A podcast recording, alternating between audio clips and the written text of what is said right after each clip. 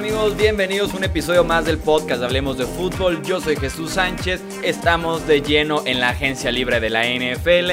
Estamos grabando esto el lunes 16 de marzo por la mañana. Todavía no inician los cambios, las negociaciones. Acabamos de terminar con el periodo de las etiquetas de jugador franquicia y venimos justamente a analizar aquellas etiquetas que se repartieron en los últimos días y también en las últimas horas que eh, recibieron jugadores que no van a poder ser agentes libres y también tenemos actualización del draft de la NFL. Vamos a publicar en esta semana de agencia libre fuerte, en esta primera semana en la que van a caer los principales eh, acuerdos y los principales cambios de jugadores episodios cortos con actualizaciones eh, para que se mantengan informados por medio del podcast, pero también les recuerdo, como lo hago prácticamente en cada episodio, las redes están en fuego, hablemos de fútbol en Twitter, Facebook, Instagram, elijan la que ustedes quieran eh, y nos siguen por ahí o nos pueden seguir en las tres para que se mantengan súper informados y también está el canal de YouTube Hablemos de Fútbol,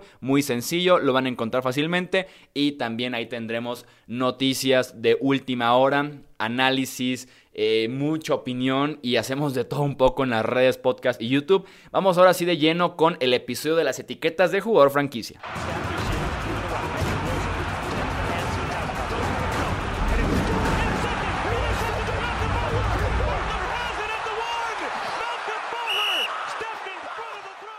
Por si no conocen, para empezar, ¿qué es una etiqueta de jugador franquicia? Es una herramienta que tienen los equipos de la NFL para evitar que su principal agente libre llegue al mercado. Usando la etiqueta de jugador franquicia en uno de sus jugadores, ese jugador ya no es agente libre eh, y puede seguir negociando hasta junio un contrato multianual eh, con su respectivo equipo. Las otras opciones es que no lleguen todavía a un acuerdo, pase esa fecha límite de junio, entonces el jugador juega la temporada 2020 con contrato de una sola temporada, con el salario un promedio de los top 5 en su posición, así que le va bastante bien un jugador que es etiquetado como jugador franquicia, o también los equipos tienen la opción de etiquetar y cambiar al jugador, lo cual vimos el año pasado tres veces diferente. Frank Clark DeFord, ya Devon Clowney y que se rumoran por ahí un par para este mismo año. Y vamos a tocar justamente ese tema, vamos a analizar cuáles son aquellos jugadores que podrían ser cambiados, además de cuáles podrían llegar a un acuerdo multianual. Tenemos para empezar la etiqueta predecible, la que todos esperábamos, Cowboys etiquetan a Dak Prescott, se queda eh, en Dallas por lo menos un año más, con Prescott es una etiqueta de jugador franquicia exclusiva es la que nadie se le puede acercar ni para decirle buenas tardes a Dak Prescott. Es obviamente la más cara, ganaría cerca de 31 millones de dólares en 2020 si se mantiene la etiqueta, si juega bajo esa etiqueta. Entonces, eh, sin duda alguna, como les digo, es la más esperada, es el movimiento correcto. Muchos están en contra de Dak Prescott. Muchos me criticaron, eh, diagonal, insultaron, eh, diagonal, me recordaron a mi señora madre y muchas cosas más por decir que Prescott era el mejor agente libre de este 2020.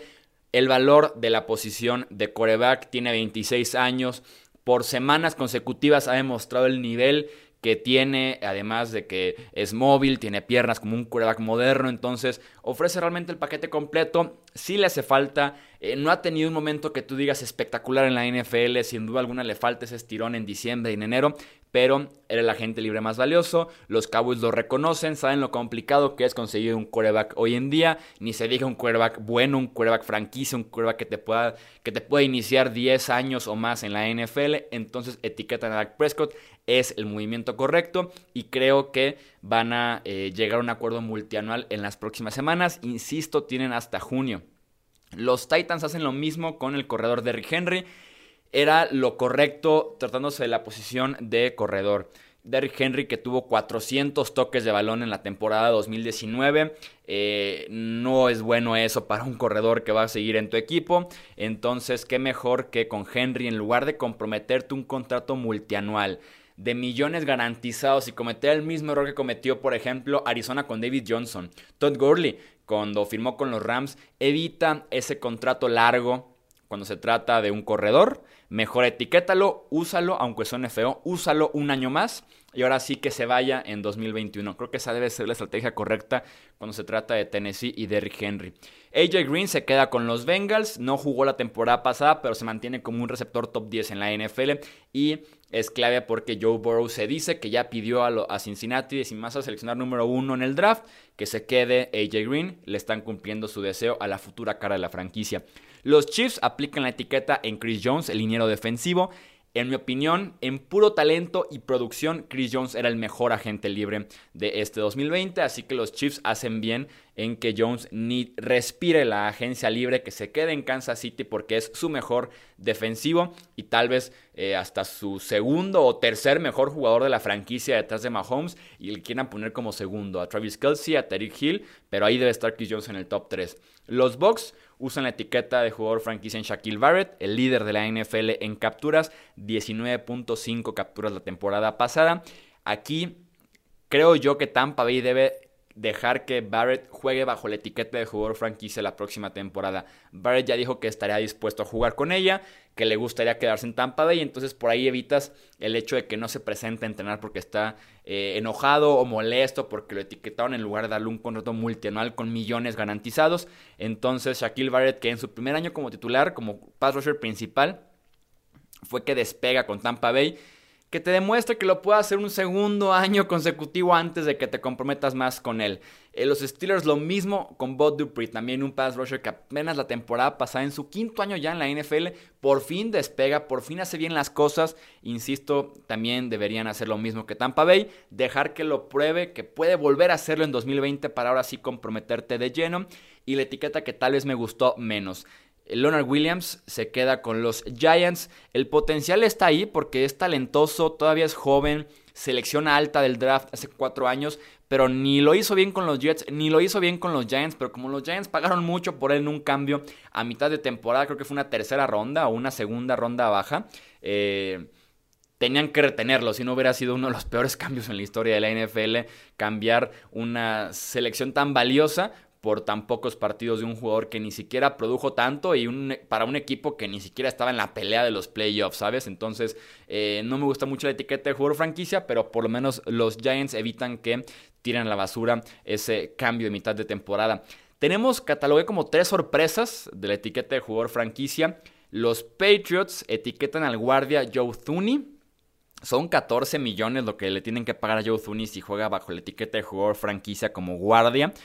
Se dice bastante en círculos de medios en Boston que es para cambiar a Joe Thuney.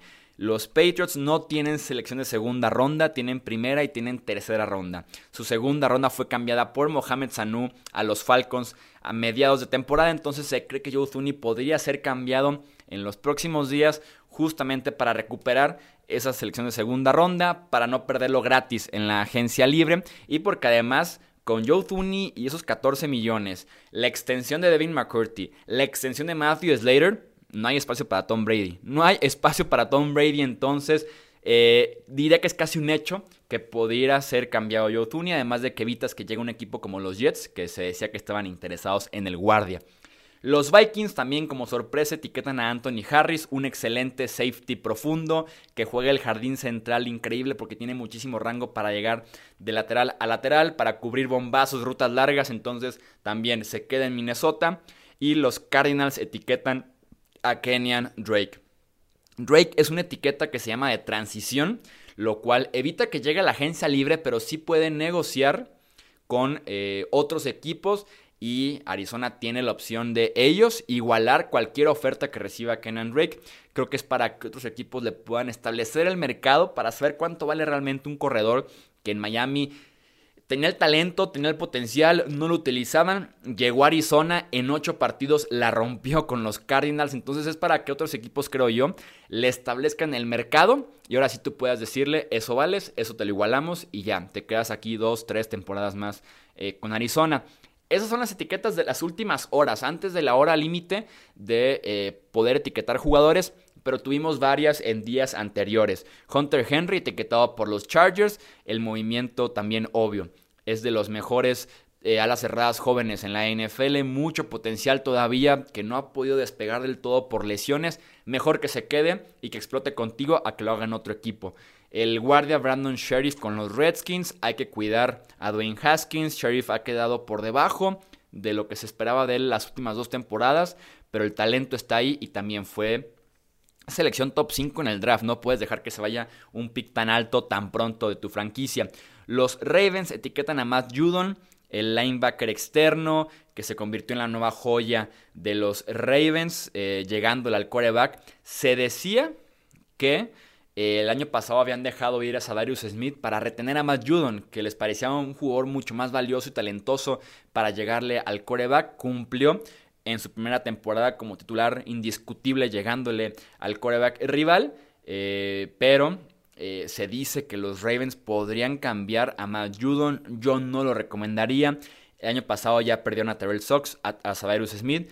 Este año Matt Judon se quedarían de verdad sin pass rushers. Ahora sí, en serio, con todo y que llegó Calais Campbell en un cambio, no sería lo ideal perder a Matt Judon porque es clave en esa defensiva de Baltimore poder llegar al quarterback. Y si bien son muy buenos diseñando presiones con linebackers, con cornerbacks, con safeties y demás, es importante tener siempre a un buen pass rusher. Y tenemos dos etiquetas más. Eh, los Broncos con Justin Simmons, el safety, un safety sumamente completo que ha levantado la mano para meterse al top 5 de safeties de la NFL en las últimas dos temporadas. Así que eh, me gusta bastante que se quede con los Broncos. Y por último, los Jaguars con el pass rusher Yannick Ngakwe. Tiene apenas 24 años. Ngakwe oficialmente salió a decir que quiere ser cambiado de equipo. Eh, los Jacksonville Jaguars están en una venta total, en reconstrucción completa, entonces esperaría que sí o sí se ha cambiado de equipo y ahora sí con ese nuevo equipo Ngakwe pueda firmar un nuevo contrato o jugar bajo la etiqueta en 2020 porque tiene el talento para ganarse ese segundo y muy jugoso contrato en la NFL llegando al quarterback principalmente. Pero sí, en Jacksonville ya nadie eh, quiere estar. Y también Jacksonville parece que ya no quiere nadie en su franquicia, en su equipo. Parece que están listos para esa primera selección global del draft del 2021. Y cambiar a Yannick Ngakwe es parte importante de ese plan. Y para cerrar este podcast, que como les digo, van a ser actualizaciones rápidas en esta agencia libre. Eh, tenemos noticias sobre el coronavirus y la NFL. Eh, como se pueden dar cuenta, las etiquetas de jugador franquicia, negociaciones, inicio de agencia libre se mantiene. Lo que no se mantiene es el draft. La NFL seguirá las recomendaciones del Centro de Prevención y Control de Enfermedades de Estados Unidos y el draft se celebrará sin público. La fecha no cambia. Seguirá siendo del 23 al 25 de abril, pero ya no se tendrá el magno evento que se ha convertido el draft en los últimos años. La liga compartirá detalles más adelante, pero sabemos que sí será transmitido por televisión y que se están inclinando por la opción de hacerlo de manera remota, con cada equipo adentro de sus instalaciones y el comisionado informando sobre las selecciones directamente a la transmisión. El sábado por la noche fue que esto tomó fuerza. La recomendación justamente de este centro de control decía que se tendrán que cancelar o posponer por las próximas ocho semanas cualquier evento que pudiera reunir por lo menos 50 personas en el mismo lugar. El draft ha reunido cientos de miles, entra en ese rango de ocho semanas, así que era obvio que el draft se despedía de ser celebrado eh, con público, pero seguirá la fecha, seguirán las elecciones del draft, pero lo haremos con mucha precaución para evitar más contagios y poder pasar eh, lo más rápido posible, evitar más pérdidas eh, de esta crisis mundial que se ha vivido en los últimos días provocada por el coronavirus.